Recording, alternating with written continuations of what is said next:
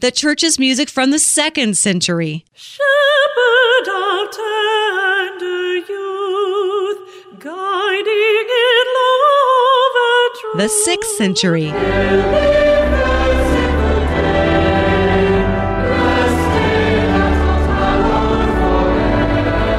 The twelfth century.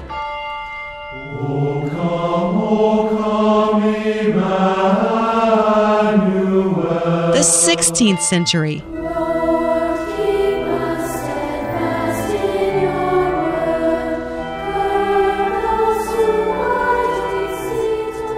The 21st century.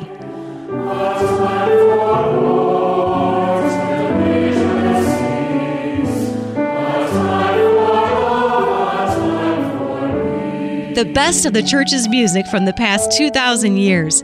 LutheranPublicRadio.org.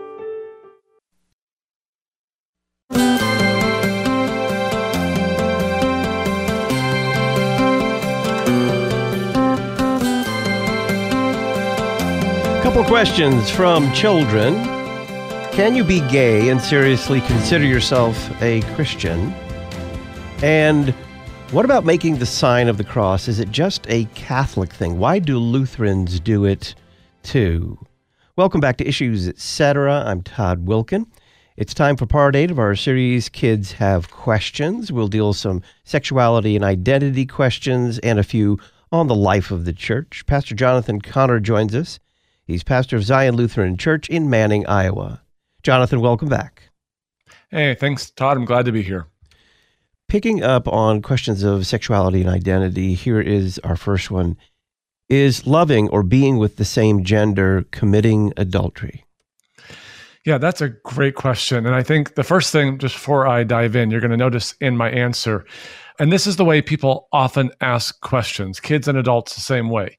And so the first thing we need to do is, and if you're in a personal conversation, it's a little bit easier. But if you're just answering a question in the learning journal, you have to do it a little differently. But basically, we need to clarify what we're talking about because people don't always say exactly what they mean right away. So uh, you'll, you'll notice in my answer, I'm going to say, well, it depends what you mean by that. And then I'll go on to answer kind of two questions depending upon what's actually being asked. But it's important in conversation with people because just human nature is such that it's very clear in our mind what we're thinking, but it doesn't always come out clearly in the way we ask the question. So, being a good listener, sometimes we have to ask for clarification to make sure we're going to actually answer the question that's being asked. So, here's what I say to the kid Great question. It depends what you mean by loving or being with. Two friends of the same sex can love each other and be or be roommates, for instance. Love doesn't have to have anything to do with sex. But if you're asking about two same sex people engaging in sexual activity, this would not be adultery per se. It would be sexual immorality, homosexuality, and fornication. No matter what word we use to describe it, it is contrary to what God has called good and is therefore sin. And this goes for any sexual act that is contrary to what God has called good. And God has called marriage between one man and one woman good. Sex then is reserved for this good union. Okay, so that's where the answer ends for the child. But for listeners, it's important to see how words matter. What do we mean by loving or being with? And the definition of those words or the way the person is using those words will affect our answer. So, same sex friends, right? That's all good. But if we're speaking about same sex sexual relationships, then we're speaking about sexual immorality at that point. Now, here's the question. This is really important. So, this is one of those sort of foundational questions. If you get this right, the rest will follow. So, how do we know what is sexually immoral? That's a really important question. First of all, we don't and we cannot look to our desires, no matter how intense they may be. Because, and this is key, because our desires could be wrong. So, all of us have to ask ourselves this question. And this is probably a difficult one to ask, but we absolutely have to ask it. Is it possible that I could desire something sinful? Is that possible? Now, if we're taking scripture seriously at all, the answer is yes. So, That means we cannot look to our desires. We have to ask, and this is the question that I, the way I like to phrase it. We have to ask what God has called good. And then we have to accept that anything that opposes what God has called good is by definition immoral. So, again, the very simple but profound question we need to be regularly asking in these sorts of questions is what has God called good? And then we ask, well, where do we look to discover what God has called good? And as it turns out, you don't have to go very far in the Bible to see what God has called good. Genesis 1 and Genesis 2, right? He called male and female good. He called the union of this male and female in marriage good. He called the blessing of children within this one flesh union good. He never calls same sex sexual unions good, ever. So, a few books that I recommend for people who want to do a little more reading on this and thinking on this. A couple are very short, some are a little bit longer. So, if you want a shorter treatment, Kevin DeYoung has What Does the Bible Really Teach About Homosexuality? Very accessible, very quick read, but he does his homework and he relies very heavily on, I think, one of your former guests you've had on before, Robert Gagnon. You've had him on several times, I think. Truly, uh, he has a wonderful resource, The Bible and Homosexual Practice. And that one's really a, a thick work and very scholarly. So I, I would say if, if you would want more kind of the lay treatment, go with the Kevin DeYoung book. But if you really want to dig into some deep stuff, go with Gagnon. And then a couple other books I would recommend. Christopher Yuan's book, Out of a Far Country.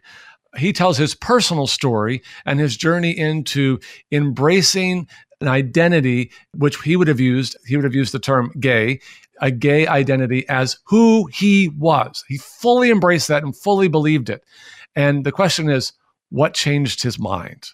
Now, I won't answer the question because the book is such a page turner. It's well worth your read. Out of a Far Country by Christopher Yuan.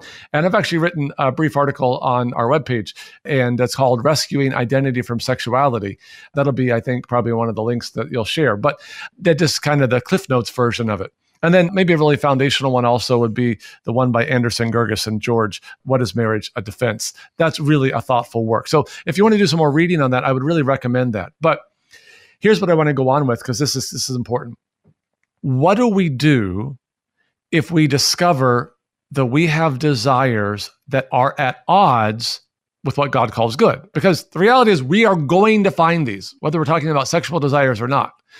We are all going to find that we have desires that are at odds with what God calls good. What do we do? Well, I think we know. We pray to God for mercy. We go to church. We ask for forgiveness and we receive it. Now, for the church, this is important. We don't condemn people who have sinful desires that are just different than ours. Now, let me make sure I'm being clear on this because my point is we all have desires that are out of line with what God has called good. All of them. Some of them are sexual, some of them are other kinds of desires, but we all have them. So we all stand under the same sentence. And that means we all need the same gospel and the same savior. So I think we need to be very intentional about extending hospitality to those who are struggling with these sorts of sins. Rosaria Butterfield's book, uh, The Gospel Comes with a House Key, is an excellent example of that. And when she tells her story of the hospitality she received, which was part of what brought her out of identifying as a lesbian.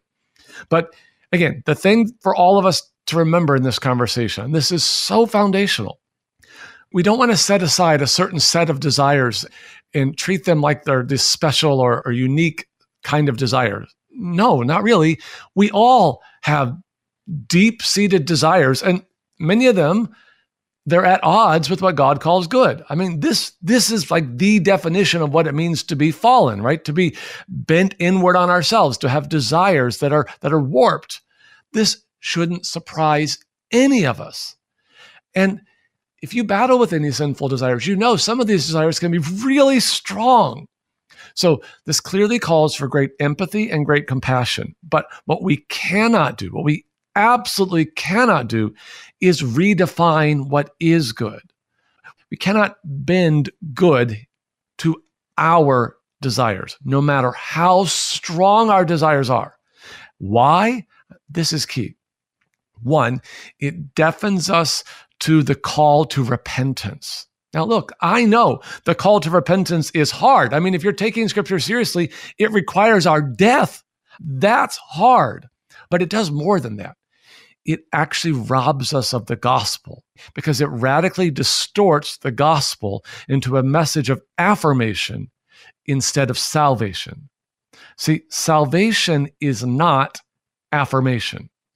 Salvation is rescue. Salvation is forgiveness. Salvation is new life in Christ, not affirmation of our desires. So, to put this bluntly, God didn't give the gospel to affirm us, He gave the gospel to save us. I think I'll just probably stop there. I'd probably go the rest of the afternoon.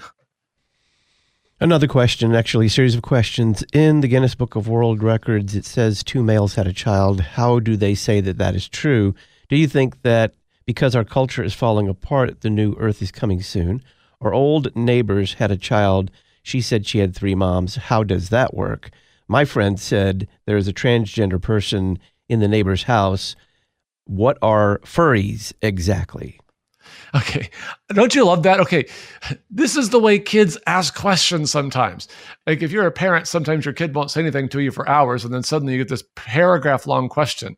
And there are five or six questions in there. In fact, this is sometimes how adults ask questions. I have people come in my office to ask a question, and they have this paragraph of questions. And so you kind of have to say, okay, well, well, we just shot a lot of things at once there. Let's work through them one at a time. So that's what I'm going to do in the answer. You're going to hear me work through them one at a time. But I appreciate that you asked the whole paragraph question. And listeners, you're hearing that going, wow, that's a lot of questions. But that's exactly right. And I also want people to understand this is how the learning journals work with kids. They write down some of the just most unconnected questions sometimes, or these paragraph long questions that I have to sort through and work through. And I think is a wonderful thing because they're just sharing what's on their heart and what's on their mind. And the number of things referenced in that one question that this child has encountered over the last week, that's a lot. But I think it's true to life. So I love the question and I'm going to work through it. Obviously, there's a lot in the question, so it'll be a little bit longer of an answer, but I think it's worth it. So uh, I spend quite a bit of time answering these uh, kids' questions. Okay, so I say, wow, that's a lot of questions. And I put a big smiley face. All right. Then I say, okay, in regards to the Guinness record, I don't know exactly what they're talking about. Here's the short answer though to produce a child, you need a sperm produced by a male and an egg produced by a female. Men cannot produce eggs, women cannot produce sperm. So two men simply cannot conceive a child. Now, a man and a woman who identifies as a man can. That's not really two men. That's a man and a confused woman. So perhaps that's what was going on. Do I think the new earth is coming soon?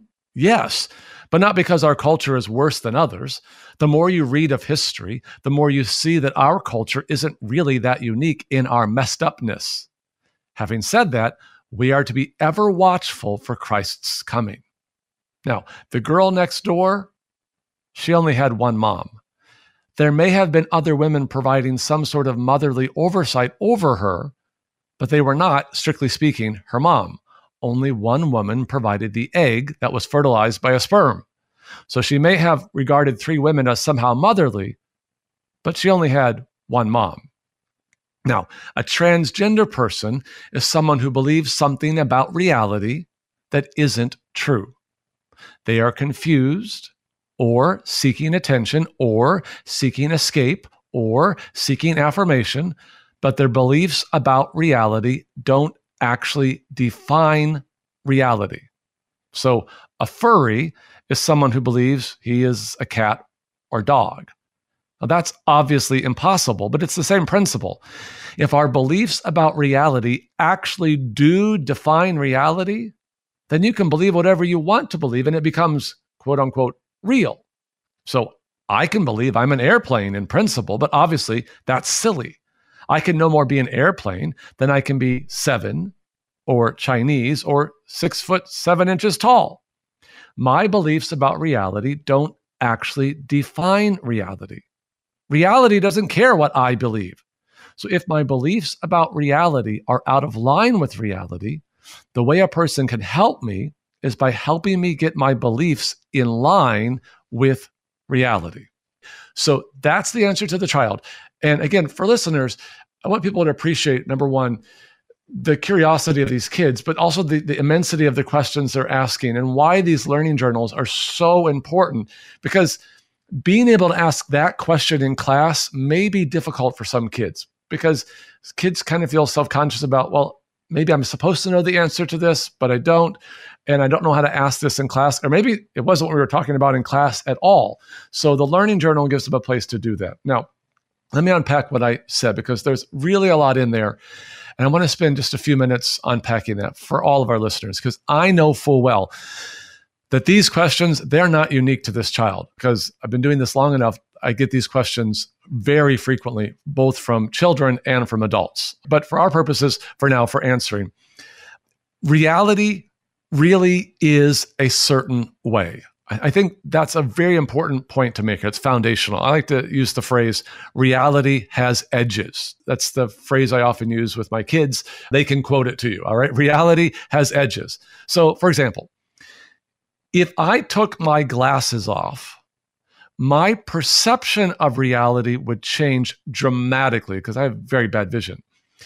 And if I tried to drive you somewhere in my van, my minivan, you'd realize just how different my view of reality was. And if you cared about me, not to mention caring about your own life, you'd tell me how reality was. You'd tell me, hey, that color blob up there that you think is a flowering bush, that's actually an SUV stopped in your lane. So reality really is a certain way. Beliefs don't determine reality ever. We don't live that way ever. We know that doesn't work. In every other area of life, we know that doesn't work. I just give you one example, but let me give you a couple more examples. So if I believe I'm seven, are you going to let me enroll in your daughter's second grade class? Are you going to let me play basketball on your, your son's basketball team? Or if I believe I'm six foot seven inches tall, are you going to point me to the big and tall clothing section? I'm only six feet tall. There's no way you're pointing me to the big and tall. Or if I believe I'm 65, are you going to give me the senior citizen discount? I'm only 45. If I believe I have eight children and my wife and I have six children, but if I believe I have eight, are you going to give me a tax break for eight children? And if I believe I'm the president of the United States, are you going to give me the nuclear codes? Really? Are you?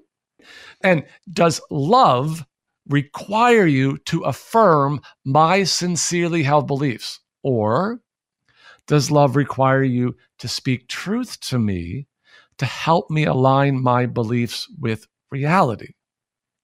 Let me give you another example. There's a, a, small assortment of people in our world and in our culture that identify as now that I think the term is transabled. I think it used to have the, the phrase uh, body integrity identity disorder.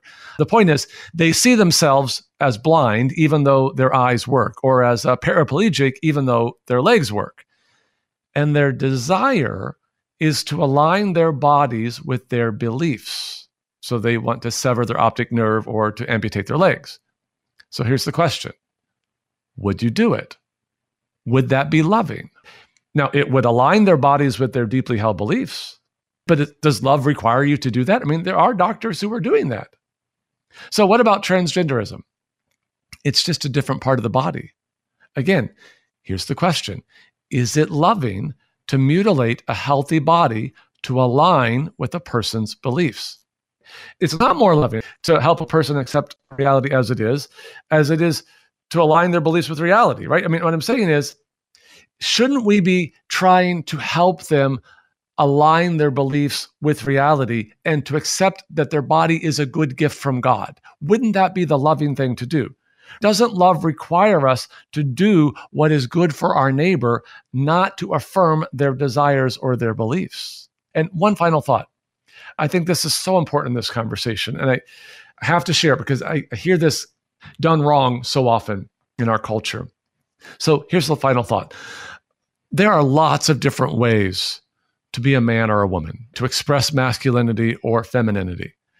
Our culture has put up these rigid stereotypes of man and woman And it's telling people if you don't match this stereotype, then, well, you must not be a man or a woman. You must be the opposite. So, for example, when Bruce Jenner did his Vanity Fair splash, I think it exposed all this. It was basically saying, this is what it means to be a woman, to fit some sexualized, objectified shape. And women who are listening, if you were offended by that, you had the right response. That was very offensive. It was very anti woman. A man dressed up in suggestive attire telling you that that's what it means to be a woman, that's incredibly offensive and it's incredibly anti woman. So, what we need to say to people who are struggling with or they're being pressured by the trans ideology is this your body is not wrong. The stereotypes are wrong. There are thousands of ways to be a male or female, right? I mean, some men like hunting and some men like writing. Some women like dresses, some women prefer jeans. Some men enjoy the smell of oil and grease, some men enjoy the smell of flowers. Some women are slender and petite, some women have bigger bones. They can all be these beautiful and meaningful expressions of male and female. So I think we can do a better job of debunking the stereotypes in our culture and celebrating the good gift of the body. And I'll stop there or I might just keep going. We will answer the question Can you be gay and seriously consider yourself a Christian? in our series Kids Have Questions with Pastor Jonathan Conner next.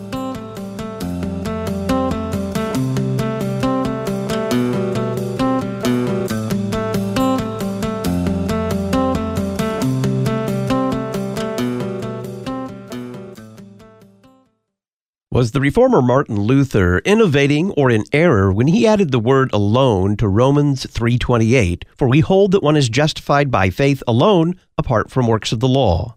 Find out in Pastor Will Weedon's column in the latest Issues Etc. journal. In the Wittenberg Trail feature, Dr. Donna Harrison details her journey to confessional Lutheranism from Catholicism, Scientism, mysticism, and evangelicalism the free online Issues Etc. journal. Just click the red journal subscription button at issuesetc.org.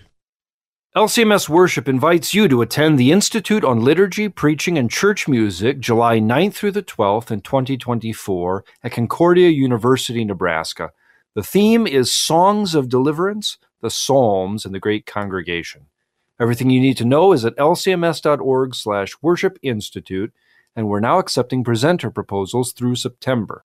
Go to lcms.org slash worship institute, God's mission right where you are.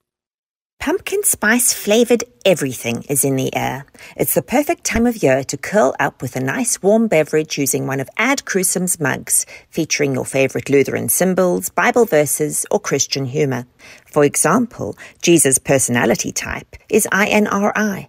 St. Paul is the patron saint of the run on sentence. And of course, chancel culture is practiced here. Visit adcrucem.com. That's A D C R U C E M.com.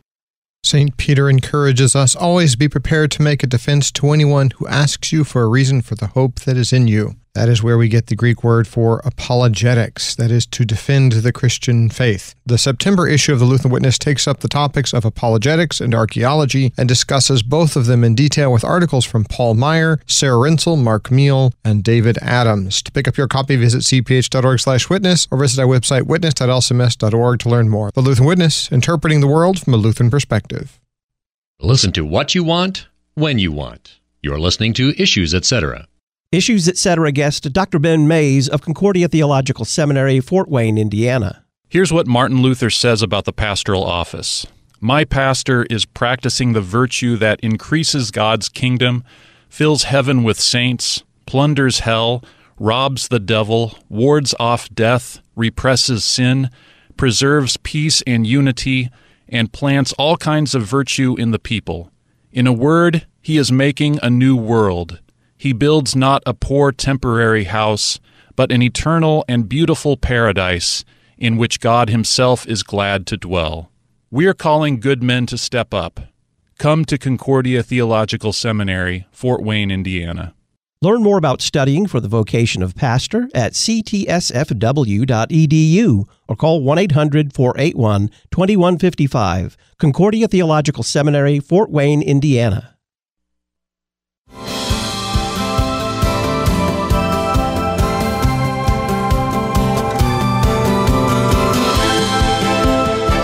Welcome back. I'm Todd Wilken. This is Issues Etc. It's our series Kids Have Questions. We are dealing with questions of sexuality, identity, and a little later, the life of the church.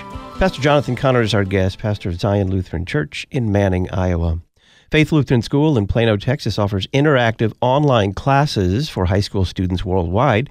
They also offer brick and mortar classical Lutheran education for pre K through 12th grade. Learn more at flsplano.org. Faith Lutheran School, Plano, Texas, flsplano.org.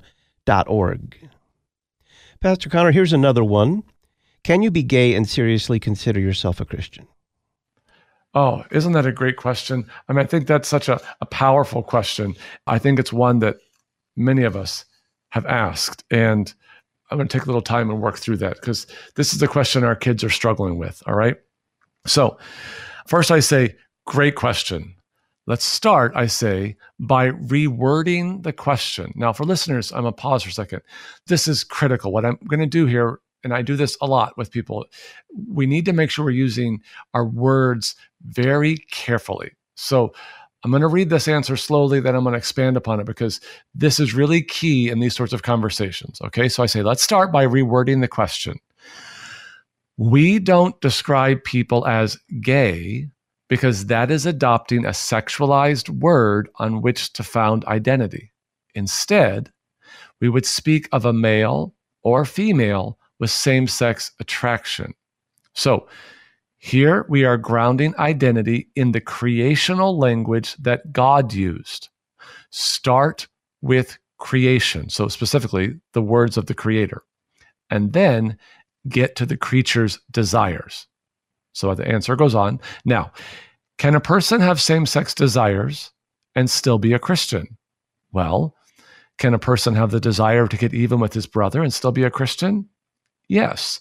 The issue here is whether we embrace those desires and claim that they are good. If a person embraces desires that are contrary to what God has called good, and they actively live in them and sees no need to repent of them, then they would be deceiving themselves if they call themselves Christian.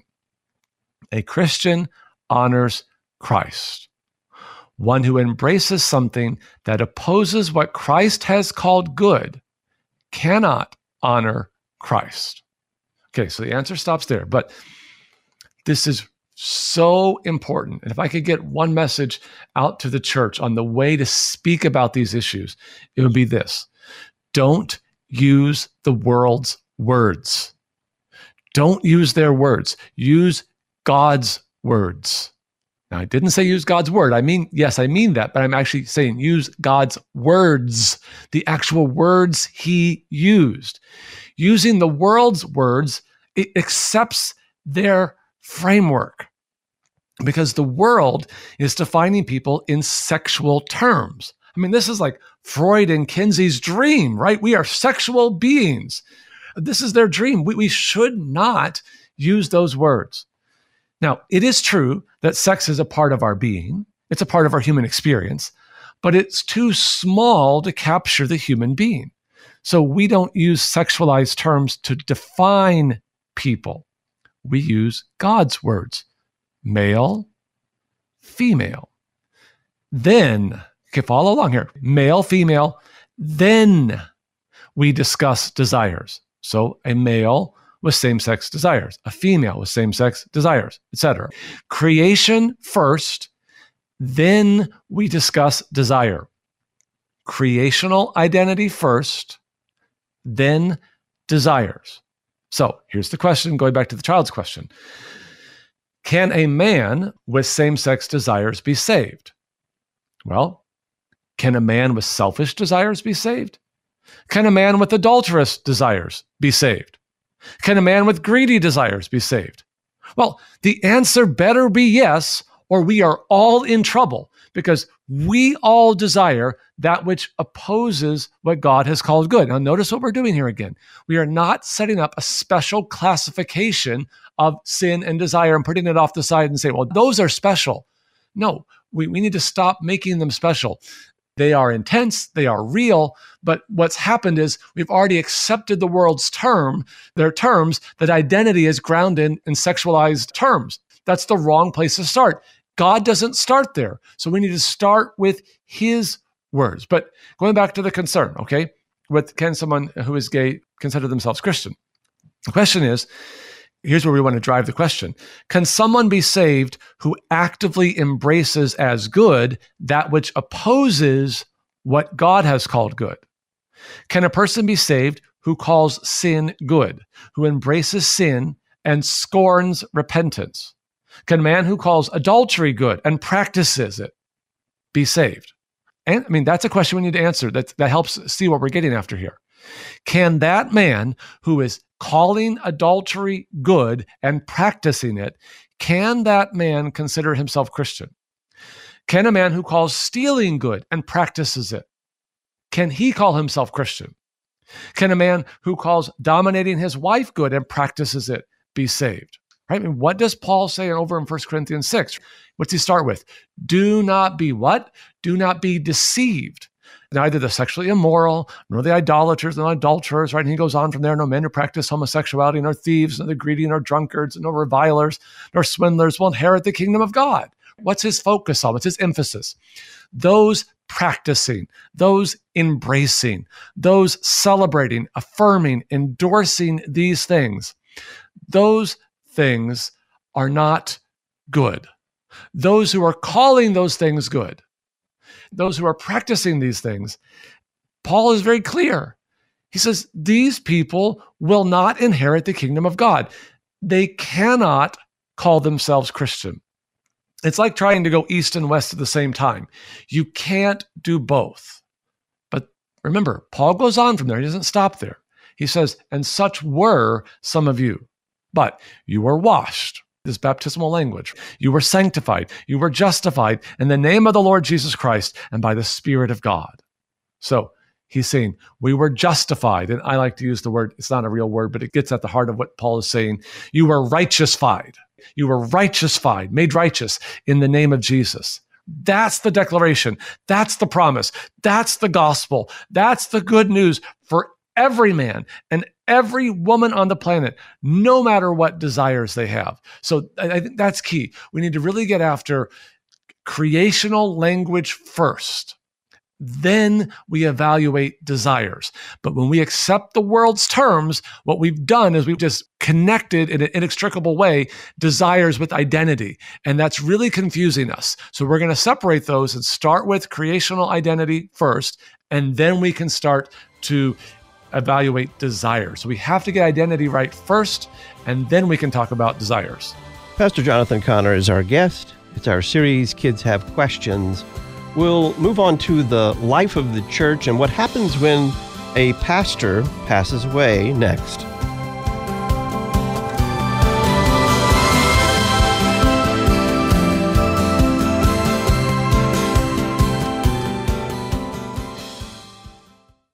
Do you long for a church where the gospel of the sinner's free justification is front and center, and yet where a robust sacramental life is confessed and lived? Do you long for a church that rejoices in the sacred scriptures as the sole basis for the church's teaching and proclamation, yet values and listens to the witness of the ancient fathers and councils? Welcome to the Lutheran Church. We're what you've been looking for. Find a Christ centered, cross focused church near you on the Find the Church page at issuesetc.org. Many educational institutions are governed by the whims of culture and are increasingly hostile to the Word of God. In contrast, Faith Lutheran School in Plano, Texas provides classical Lutheran education rooted in God's Word for students preschool through grade 12. Simply put, we equip students to stand firm in the faith through solid education focused on wisdom and virtue. We offer in-person instruction as well as live online classes for remote learning. To learn more, visit flsplano.org. flsplano.org. Your comprehensive source for information, teaching, and truth. You're listening to Issues Etc. Not everyone is comfortable with new technology. Dial A Podcast gives all generations of your congregation an easy way to hear your sermons or even devotionals and Bible studies. Once you've completed a simple one time setup, We take care of the rest. All your congregants have to do is dial the number from any phone to listen to your latest podcast, all at no additional cost to them. Dial a podcast. Extend the reach of your sermons. Get started at dialapodcast.com now.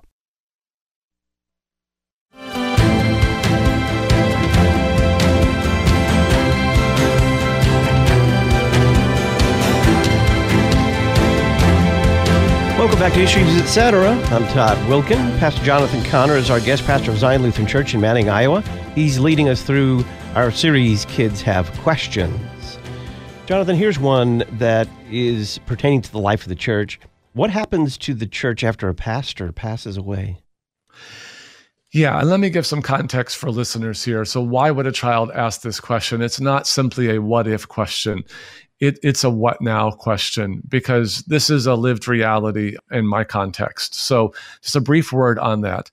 My congregation, Zion, is in partnership with Trinity Lutheran in Manilla, about 10 miles west of us it's a wonderful partnership. And actually, just as an aside, for those of you who were at our synodical convention and you heard talk about the partnership project that's being endorsed by our synod, I was a part of those conversations and was able to share many of the things that we learned in our partnership endeavor. And so those conversations were very meaningful. And I think will prove to be very helpful for many in our synod as they consider partnerships.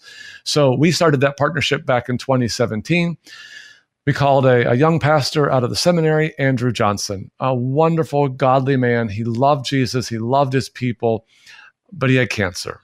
And he battled it for off and on for the six years as he served at Trinity.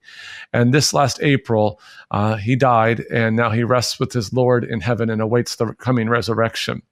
So he was uh, my partner in teaching confirmation as well. So for these kids, they knew him well. They loved him. Many of them had him as their teacher. So this is not a theoretical question. This is a what happens now question. And so I'm very sensitive to that in my answer to this question. So I say, this is a great question. First, they, that is the church, first they grieve. They acknowledge that death has happened and separated us from one another but only until Jesus reunites us in heaven and on the new earth. Second, they begin the process of replacing him. This is important to understand. The pastor is replaceable. So whether he takes a call and goes to another congregation or dies, eventually he leaves. When this happens, the church begins the process of calling a new pastor to serve in the office of the ministry. So the office of pastor must be filled, and the church has a certain way they go about doing that. Trinity will begin that process in the coming months. Okay, so answer ends there. And just to make two simple points out of that. First, they grieve.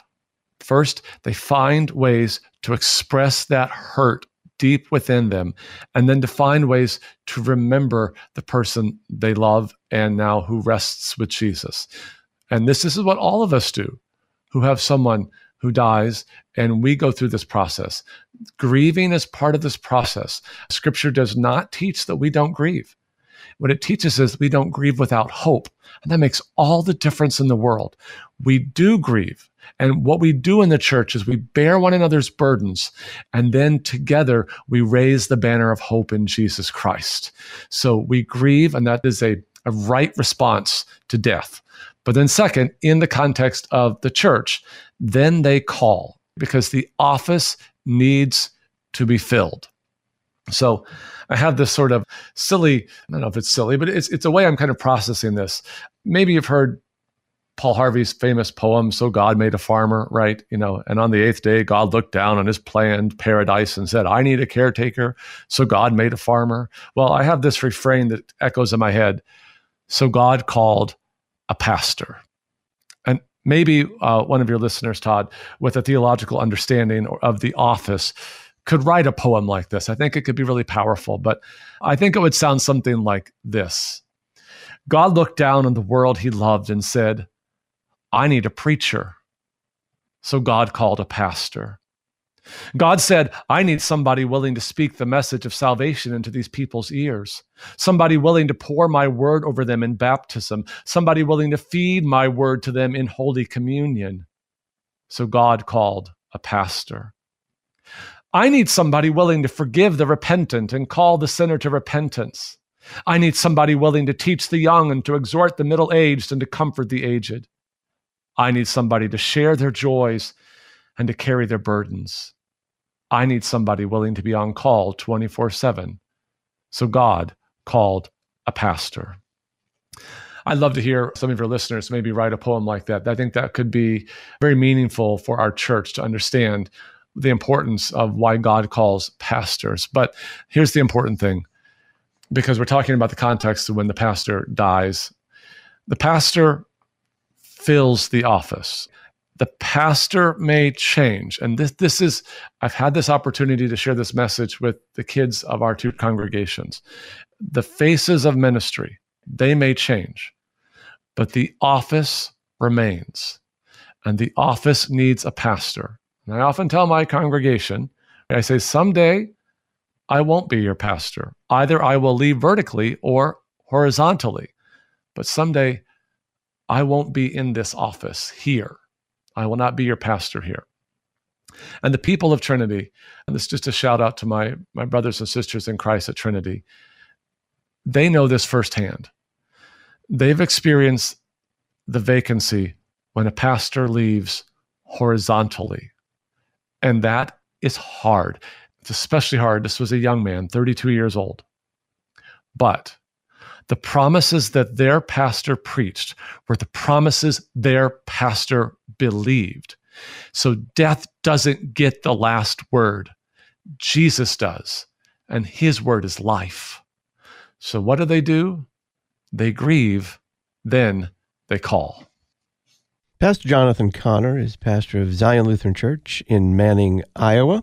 You can read Pastor Conner's columns, Rescuing Identity from Sexuality, Do Sincerely Held Beliefs Determine Reality, and Questioning the Unquestioned at issuesetc.org. Click Talk on Demand Archives. Jonathan, thanks. Thanks a lot, Todd.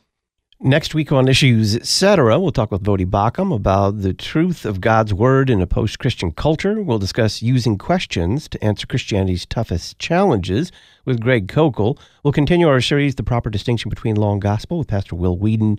And we'll find out from Katie Faust how to raise conservative kids in a woke city. I'm Todd Wilken. Go to church on Sunday. Thanks for listening to Issues Etc.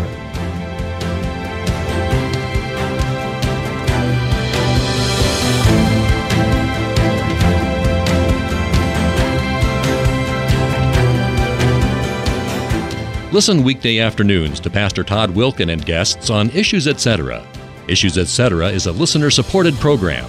Your financial support is vital for the continuation and expansion of this worldwide outreach. Our mailing address, Issues Etc., P.O. Box 83, Collinsville, Illinois 62234. Box 83, Collinsville, Illinois 62234.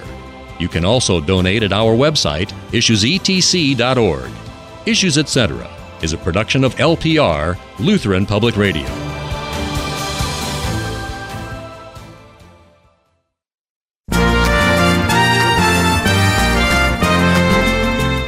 You're invited to October Fiesta Friday night, September 22nd at St. Paul Lutheran School in Hamel, Illinois. October Fiesta features authentic Mexican cuisine, desserts from Cruda Bakery, a festive mariachi band, and of course, plenty of Mexican beverages.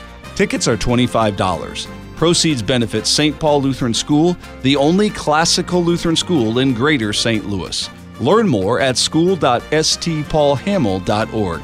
October Fiesta is sponsored in part by Ernst Heating and Cooling, Vallow Floor Coverings, Sievers Equipment, Lutheran Church Extension Fund, Baker Construction, Bunker Hill Chiropractic, and Lutheran Public Radio. October Fiesta, Friday night, September 22nd at St. Paul Lutheran School in Hamel, Illinois.